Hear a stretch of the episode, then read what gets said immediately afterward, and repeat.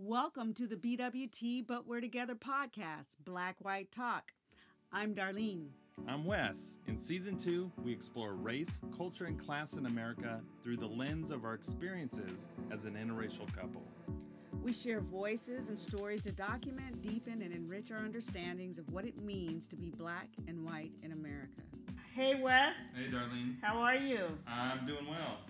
Good. So we're back with BWT, uh, but we're together, and it's a very special episode yes, today. because we have a special guest. We have a special guest. Um, our guest today is William Palmer II. Um, yay! oh, poets now. Good to be here. Uh, well, welcome, and we don't. Uh, this is family, so I've never called him William in my life. uh, So this is Billy Palmer, um, and he. It's special for so many reasons, and one reason, uh, the primary reason, is that Billy has spent um, upwards of thirty plus years in incarceration, and as of March 11, 11th, he was released from prison after 31 years and how many days? 22. In 22 days. And um, I bet you guys have a lot of questions. And um, at BWT, one of the things that we wanted to do was go deeper this year and talk about race and talk about um, how race affects Wes and our my life um, in a deeper way. And in talking with Billy, I feel like um, we're going to touch on things that are going to help both Wes and I better understand um, the penal system, the things that are wrong with the penal system, how it affects black men, um, and some of the, you know, and through all of that, we're going to hear Billy's story, which is pretty fascinating. Uh, and so, with that, I think I want to, you want to get started? Sure. First of all, how old are you?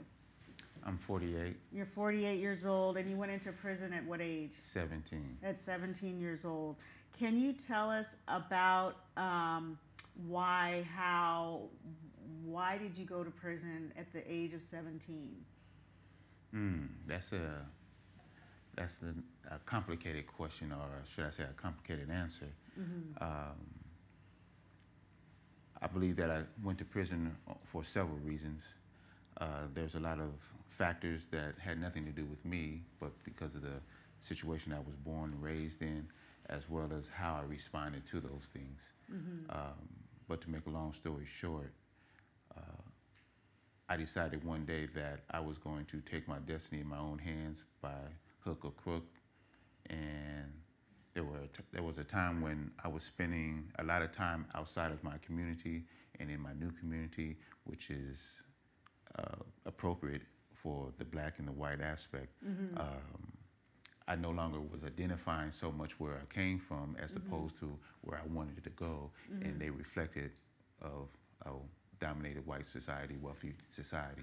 Okay. So once I got connected with a few people, we were in Palm Springs. Uh, I was learning to be a pro- polo player, and I was immersed in that world. Uh, I celebrated uh, with a few friends.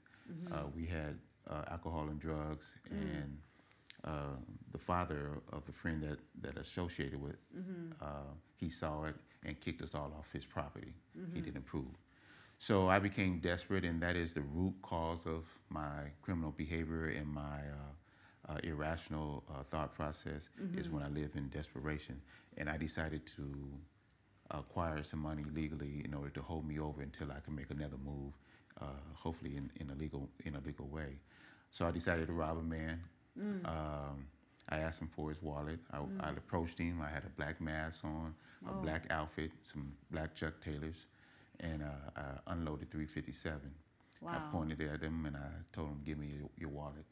He said he didn't have a wallet, which is the reason why he said it because unbeknownst to me, he was an off-duty police officer, a, lieutenant, a lieutenant detective of the Riverside Police Department. So he wasn't going to show me his badge, and so uh, I was scared, nervous, uh, thrown off because my plan isn't working as I as intended. I wanted to take the water, run, and, and be gone with. So I said, "Do you have a bank card?" And and why did I ask him that question? If you don't have a wallet, why would you even have a bank card? I didn't even think people carry bank cards outside their wallet. so he said yes, but he never showed it to me. Mm-hmm. And I said, okay, well, get in your car and let's go to the ATM and draw out as much as you can, which was approximately two hundred dollars. So on on the way there, um, uh, he followed my instruction. As he got out, he reached under his seat, uh, retrieved his uh, service pistol, and fired 15 rounds at me, Mm. point blank. I seen the first one pass before my face, Mm. and one of the other 14 hit me in the knee area. Were you in the back seat of the? Where So were it was a suburban, okay. uh, Chevy Suburban, which had three rows of seats. So he was in the front, I was in the middle, Okay. uh, and Hmm. he backed away, shooting.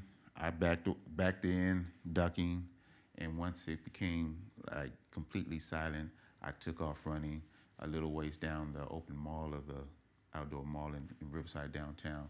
I thought I had urinated on myself because I felt just Mm. wa- liquid running down my legs. So I stopped to investigate.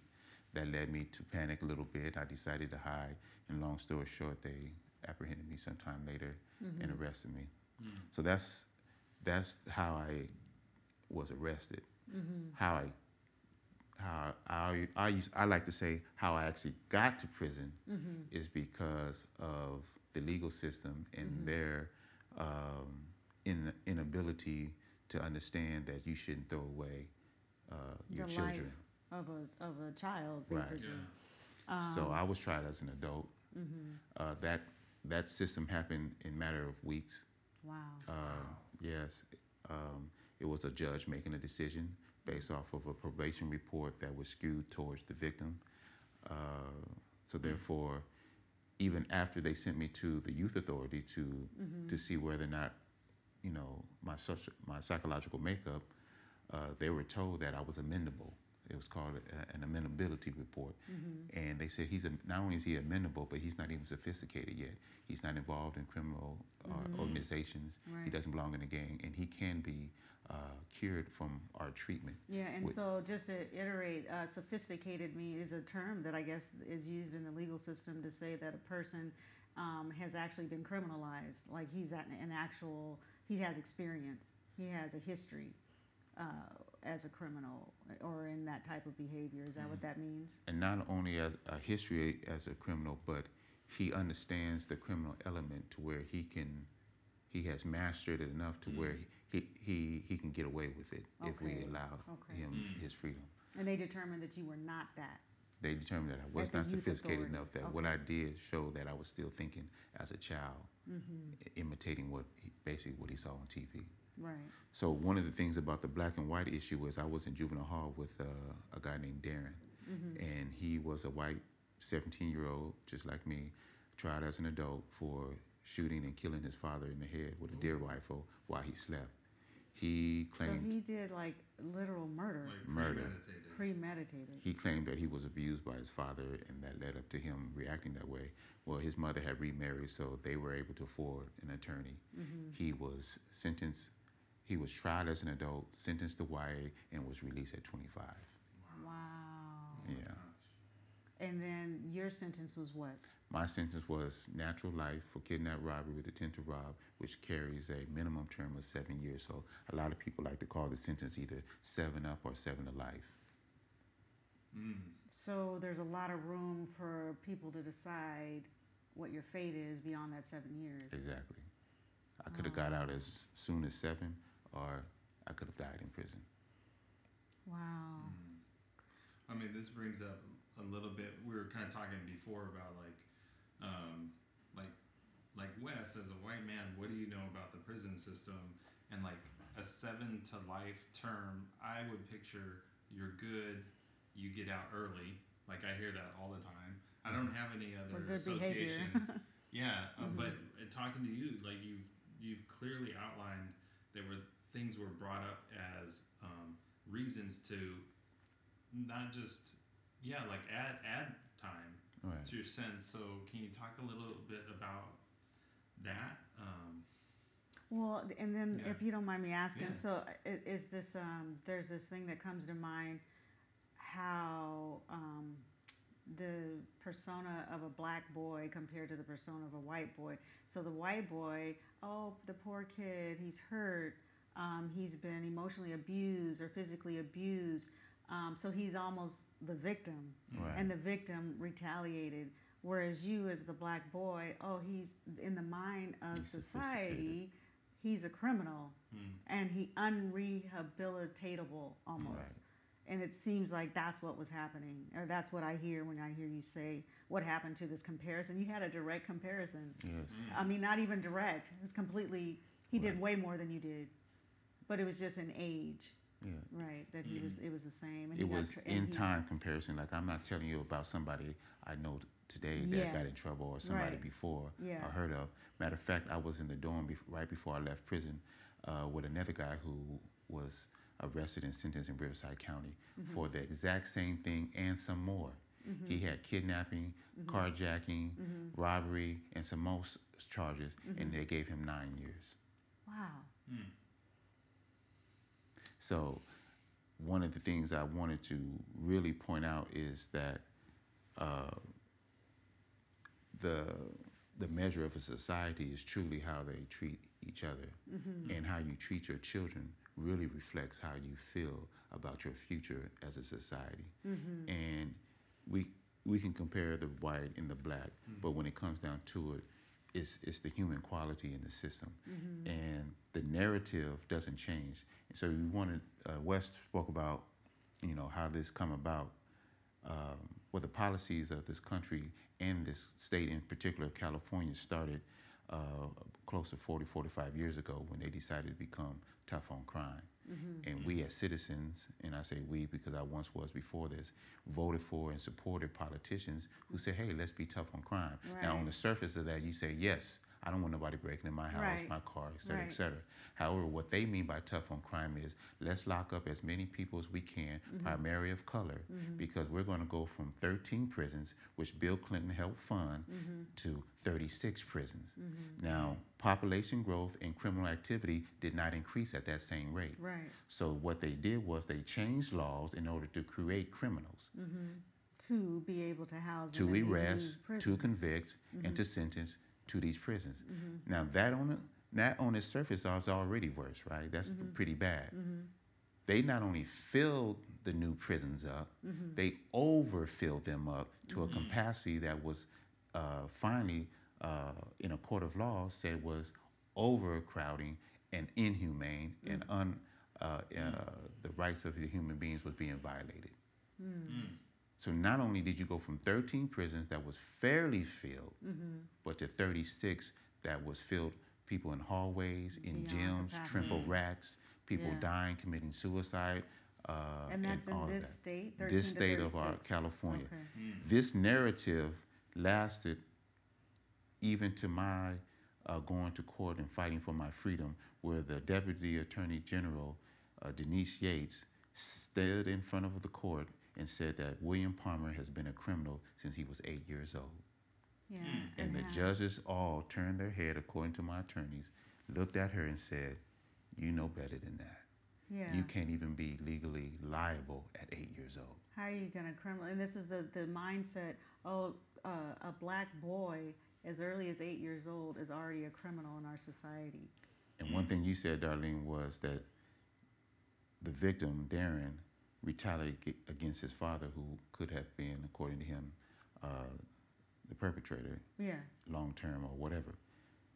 But in all of my examinations, they never concentrated on what type of abuse caused me to one day start first burglarizing houses and then deciding to commit armed robbery. Mm, They only investigated what wrong have you been doing all Right. of this time. Right. And in my honesty, I told them Sure. because I wanted to corroborate. You're the authorities. Yeah. You told me, you know, as long as I'm truthful and corroborative, Mm-hmm. it's going to go good for me. Well, that's not true. I tell anybody that's listening to tell your children if an officer approaches them to give them their name, their last name, and your phone number or attorney's phone number, and then remain silent thus after. Mm-hmm. They're not there to help you at any at any process of the criminals Yeah. and I leave out the justice part, the criminal system. Yeah. And so you said that this young man, uh, they were willing to listen to him as someone who had been victimized or had a history of being victimized. They didn't listen to you or never even bothered to ask you. What can you tell us a little bit about what was it that other people need to hear that happened in your story and that possibly is probably happening to other young black men or people of color or whoever in this in their environment how did what was the abuse that you that they didn't ask you about? The abuse for me is the same as a lot of uh, children, period, but primarily uh, people of color who are uh, forced through uh, forced desegregation or just uh, neighborhood drawing lines and deciding what school systems you go to. Mm-hmm. So this goes all the way back to the the fight for equal rights in the school system, Mm-hmm. where the schools should be equal right uh, computers, Mm-hmm. maintenance, so on and so forth. So I went from Emerson to Alcott, so from Eastside Riverside to more of the upper class Right. neighborhood, hmm and that Nobody- alcott did they feed into uh, Gage and then Poly? Gage, and then Poly. yeah So nobody intro, uh, indoctrinated or uh, uh, helped me adjust to my Mm-hmm. new system and my new environment and culture.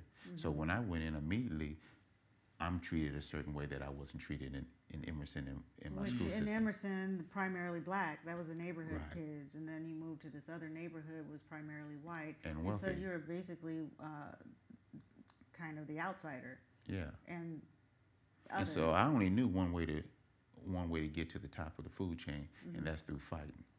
So in, in Emerson, we scrapped. Mm-hmm. We didn't get in trouble. We did a little bit, boom, boom. Okay, we established the ranking system, Right. and I was always at the top. Mm-hmm. And so when I get to the new school, I'm fin to establish the same ranking system. Mm-hmm. But that's not how they were doing it at that school.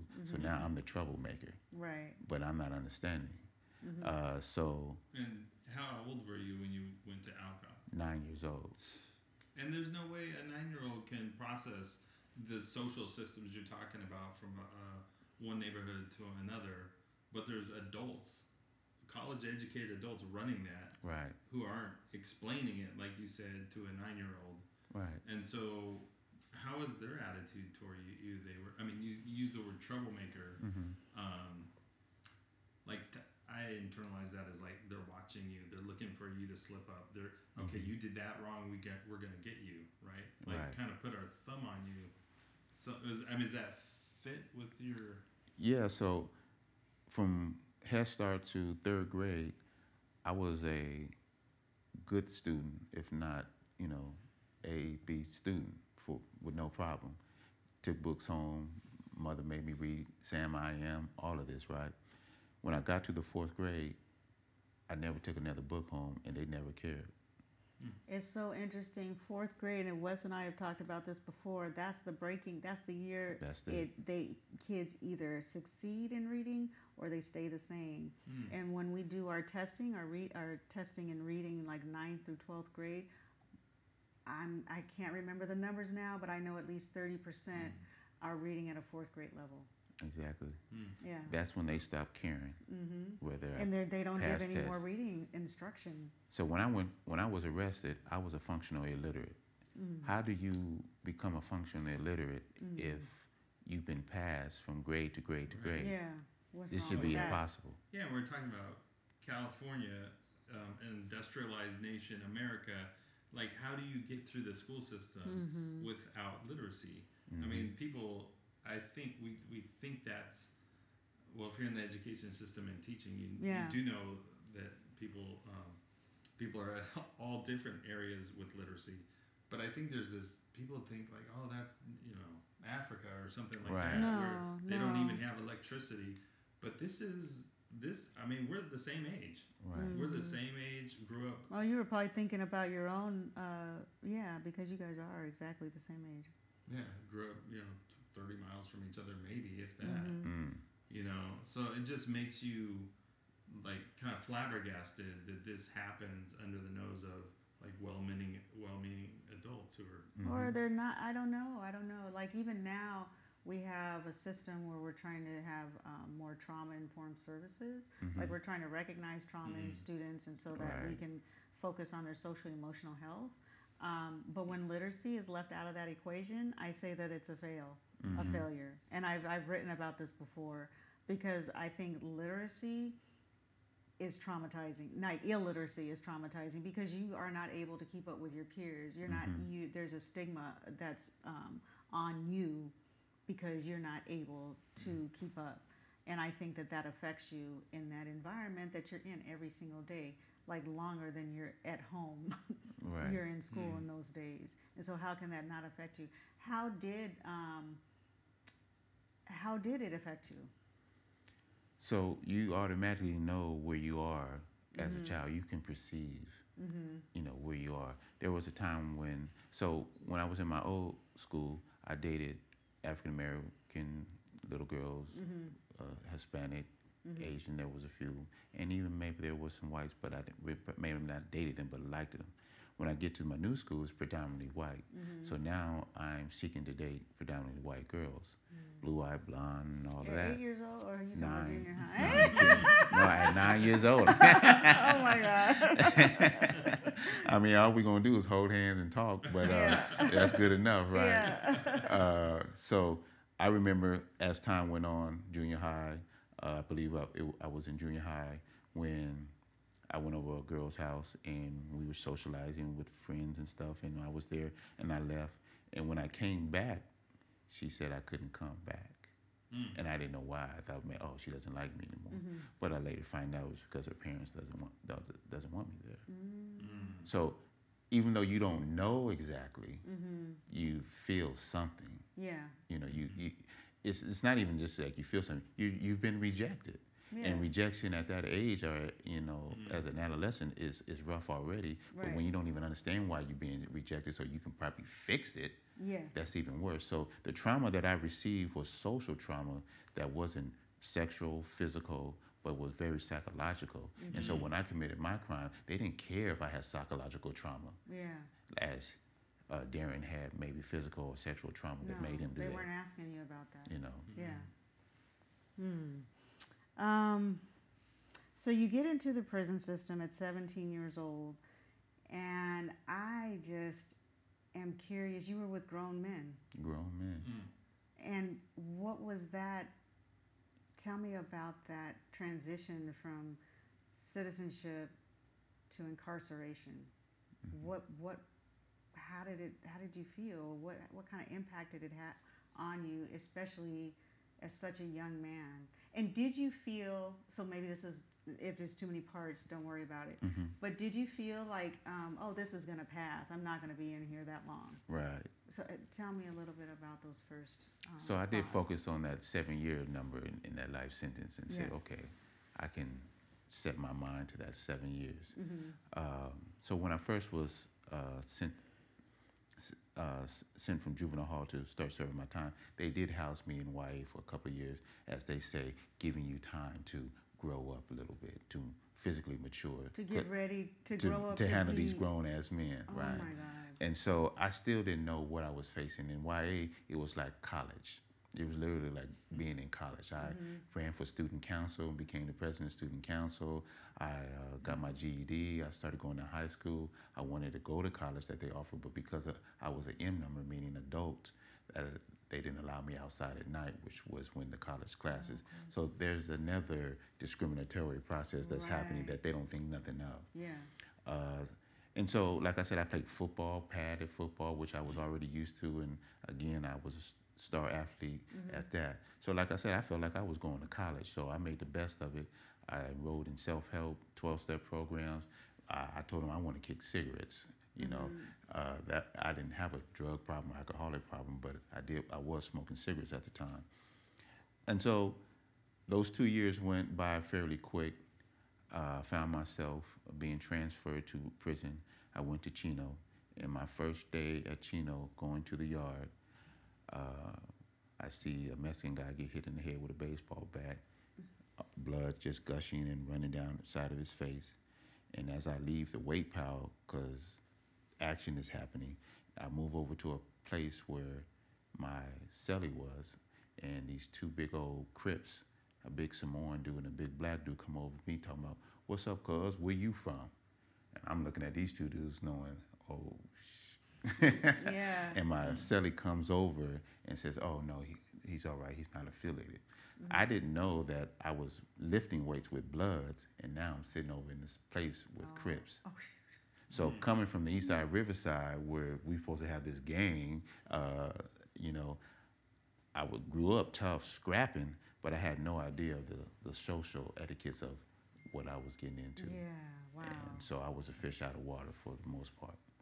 When they finally sent me to uh, Old Folsom, which is one of the oldest prisons in California, where gladiator school was going down, meaning that almost every other day somebody was being wheeled out on a gurney because of a stab wound.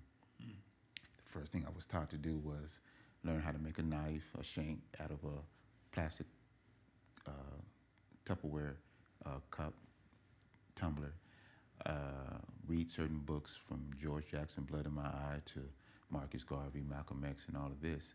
Uh, so you had to be a part of the movement, or you was gonna get moved on.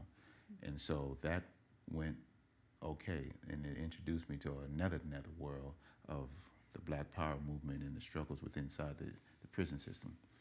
So I'm thinking I'm I'm okay. However, there are predators there looking for somebody young and naive and vulnerable. And so when this one guy pushed up on me, uh, I resisted. However, he wasn't going to take no for an answer. People took a liking to me right away and saw this going on. Next thing I know, I was ushered upstairs to a guy I only know as Blue, mm-hmm. not knowing at the time that he was a shot caller and had a lot of pull on the yard. And he asked me a question Do you want to be this man's bitch? And I said, No. He hmm. said, Okay, you're dismissed. I left, and that was the end of the conversation and any more harassment. So I always tell people the way that I survived prison was because Allah looked out for me when I couldn't look out for myself. Okay, because oh, that is Yeah. that's that's crazy. That that's what that. There's no way, and I mean, you know, on the outside, we we always hear about these stories, and we just. I don't know if we assume, but we wonder, like, God, does everybody have to go through that, you know? And so the fact that you were protected, that, yeah. Yeah. And I eventually got to a point to where I grew up and I was a protector as well, passing it on to the next people who needed protection. Matter of fact, uh, there's a guy that's on my Facebook page. His name is Ishmael. I'm sure he wouldn't have a problem. I seen him sitting in the day room in in uh, in Solano, looking like, you know, scared like a like a snitch at a gangster party, and just his head was toe up, his clothes were shabby, and I said, I said, young man, what's up, young G? You all right? He's like, yeah. I said, no, you're not. He said, you want something to eat? He was like, uh. I said, come on. And I took him under my wings, and I gave him some clothes, and I gave him a haircut, and fixed him up. And I said, today you're gonna learn to be all right. Yeah. And I taught him martial arts. I taught him to think. I taught him uh, Islam. I brought him into Islam and taught him how to uh, function in prison. And he's on my phone right now. You know, he calls me for advice when he was he got out, when he get married. You He know, got having out? problems. Yeah, he got out. He only had like about four years, I believe. Mm-hmm. And so in that four years, I made sure he was prepared for society. Mm. Wow, wow. So you mentioned faith, but you've also mentioned like for for uh, Ishmael, it seemed like he had. Uh, I don't want to say lost faith because I don't want to confuse that with like spirituality, but but he had sort of like given up. Like and you were like, hey, lift your head up. Let's let's get you on the right path. So like faith, mental strength, Mhm. like Yeah. how what was that journey like for you to get to that place um, because when we spend time with you it's it's a joy i mean Mm. it's just you're you're like a bright light you're somebody who you just want to spend more time with even on social media before we met like billy is killing it man his He's he's got the, his social media game is just- strong. just seeing the uh, the uh, that's true. Billy's social media game is strong, um, but you're sharing joy and wisdom Yeah. and thoughtfulness. And yeah. how did how did that happen? Was it through faith? Was it uh, a blend of something. Yeah, and I, I if I could uh, interject too, I, I really want to know, and I've asked you this before, maybe elaborate on that conversation about like how did it not break you? because I feel like one or two things can happen. You could become in, uh, institutionalized and Mhm. broken, or you could be Malcolm. be like Malcolm, Mhm. right? Right. I see you more like Malcolm. So how does that happen? How did it Mm-hmm. happen? Well, see, me, me and Malcolm have something in common. I don't know if you know the history of Malcolm, but uh, his father was, uh, I like to call, uh, for lack of a better word, a revolutionist, but an evolutionist as well. So back in those days, you know, a black man standing up for social causes was a death sentence, and that's what happened to Malcolm's father. But he seen that, but he also saw his mom go crazy behind it. So that's one of the reasons why he went into crime because he was like, "F the white man, man, I'm gonna get it how I want to get it." Mm-hmm. So similar the same way, I had a mother dear, and Mother Dear Which instilled uh, a constitution in me that was unshakable and unbreakable. Mm-hmm. Yeah. So I didn't go into prison broken. I That's went right. I went into prison confused. Right, Uh, the society did not measure up to my expectations, right. and so therefore I was upset.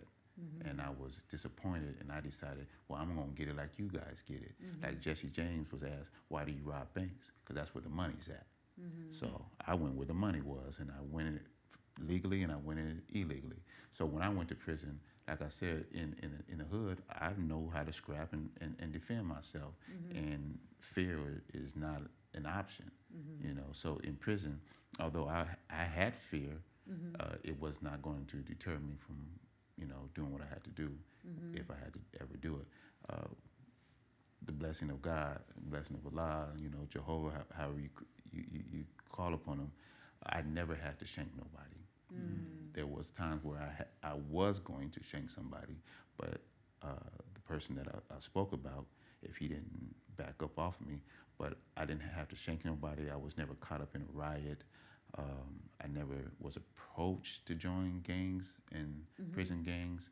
Uh, and I never started getting tattoos and falling into that crowd. Mm-hmm. So very early on, at the age of 22, that when I accepted Islam, I was already being groomed to be the person that I was going to become. Mm-hmm. So I never lost my humanity. I never lost my dignity, my constitution, and who I was as a person.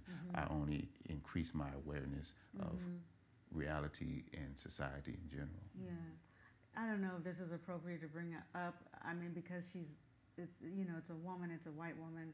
Um, that's different. But do you remember the Elizabeth Smart case? That Yeah. girl that got, so she got kidnapped by crazy people, right? hmm Totally. Who knows what happened during that time she was gone?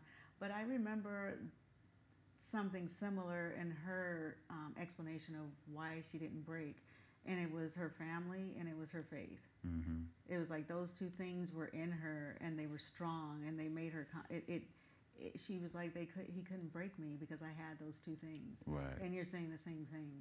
And so, as time went on, I became even stronger because, like I said, these 31 years and 22 days is going to count for something.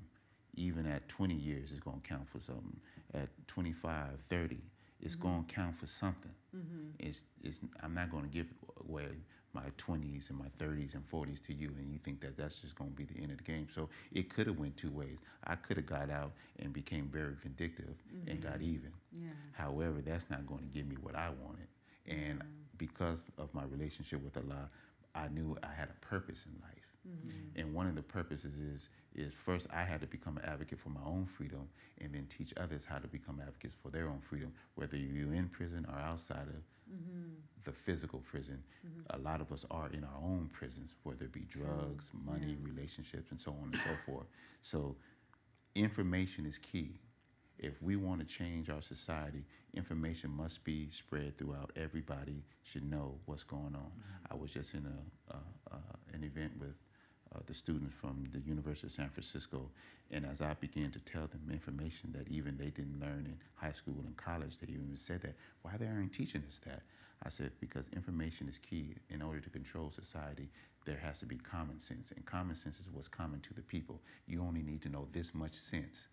And then the upper class, who's the one, two percent that controls all of the country's wealth, they know something more. They know something more. I think you have said a word, and that that's um, the one of the beautiful things about your story is that even in prison you were kind of that like uh, agitator and i know how dangerous it was and, and maybe it added time to your sentence because as you told me you you did this crime you go to prison but then you you add up all these points for the little stuff you do in prison maybe not little i'm not saying people don't do big stuff in prison but you you accumulate these other things that could add to your time and um, for whatever people think about that um, the way that i perceived it is you were resisting um, their desire eh, their practice to break you hmm um, and I think it paid off. I mean, it, it, it was part of your constitution, you told me. Um, should I ask for an example of that so people know what I'm talking about? Um, so you said something, or maybe you could give me an example because I don't um, remember right off. I'll give you an example. So what we have in, in, inside of prison is majority of correction officers that we call COs are what we call inmate haters. They don't want to see you have anything that their children don't have or their children do have and you don't deserve to have. So they don't want to see you going to college because they got to pay for their children to go to college. They don't want to see you having a loving relationship in the visiting room. So they make it very hard for visitors to come. And when they're in there, they scrutinize you like uh, giving my cousin a hug is a, a sexual offense. So these are the type of mentality that these COs have, and it's well known. They've done studies where they've given normal people a, a paper badge and another uh, person a, a, a number with it and says you're the inmate and you're the CO, and within a matter of moments, the, the, the fake badge is already being an authoritative figure over the inmate with a fake number. So they already know how They know. COs think. Yeah. So I was a part of the beautification process of the institution where I did artwork. Four minutes left. And the institution gave me art supplies. I had my mm-hmm. own and they gave me some to do work. Mm-hmm. Well, because I charged one of the staff members for sexual har- harassment, because every time he came in my dorm looking for a phone that another inmate had, he wouldn't search that bunk. He would search all of our bunks so that one of us would tell and, and, and where it was, mm-hmm. and, and so that inmate could be uh, done. So when he kept searching me, this one particular one, I said, Why are you stripping me out? What are you looking for? Mm-hmm. If you're looking for something small enough for me to fit up my rectum, then I can understand that. Mm-hmm. However, you're in here looking for a device that I wouldn't put up my rectum nor would fit in my rectum as far as I'm concerned. So do not strip me out anymore. And I charged him with sexual harassment. So following that, the sergeant comes up in a couple of days, and he decides to strip me out. And then he sees that I have this art supplies that's abundant, and says, "Oh, you have too many art supplies. I'm gonna write you a 115." Oh my God. When I go to the boardroom, that's an extra three to five years. See, this is the example that, you, yeah, thank you for that. Because that's just, uh, uh, that's egregious. Right.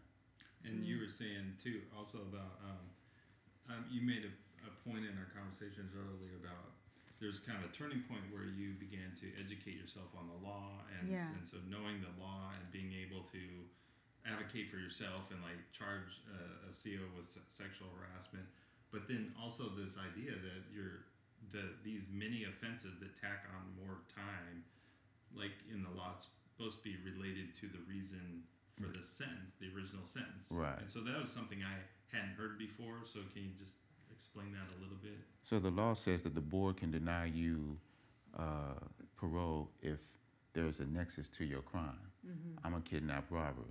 Mm-hmm. Not one time have I ever been written up for stealing.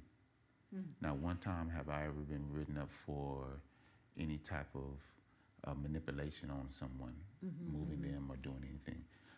I never had a dirty test for drugs, uh, and I've only been in one fight that they know of.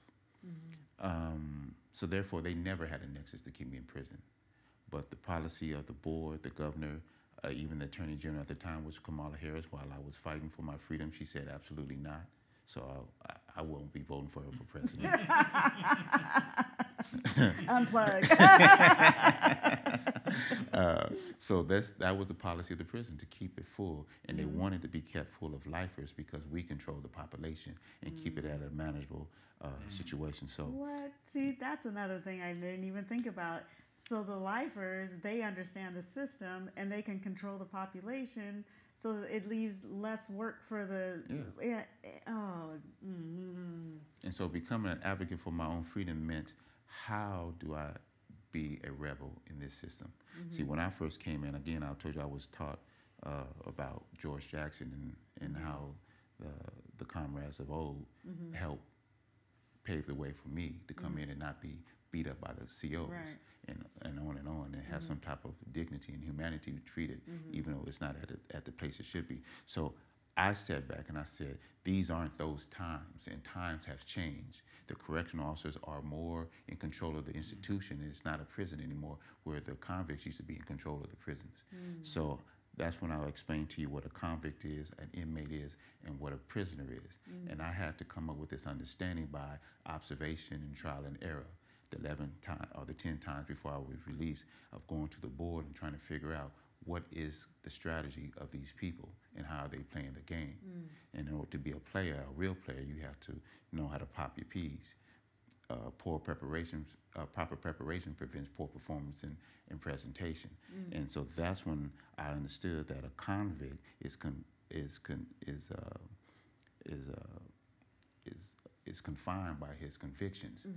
The convict is more uh, critical and, and, and, and, and oppressive against his own people because he thinks he has to push a line in how you should be in order to fight against the police.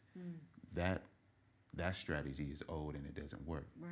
The inmate strategy is rehabilitation, Right. self help. Right. Let's all uh, obey master, and if he pleases, he'll start letting us out. And that happened to you. And that you, happened out. You you Yeah.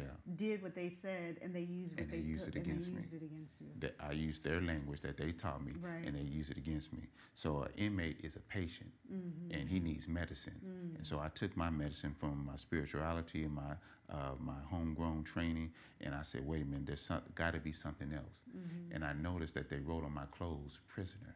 Mm. I said, I looked up the word prisoner, I looked up the word inmate, and I looked up the word convict. A prisoner is unwillfully confined to a prison.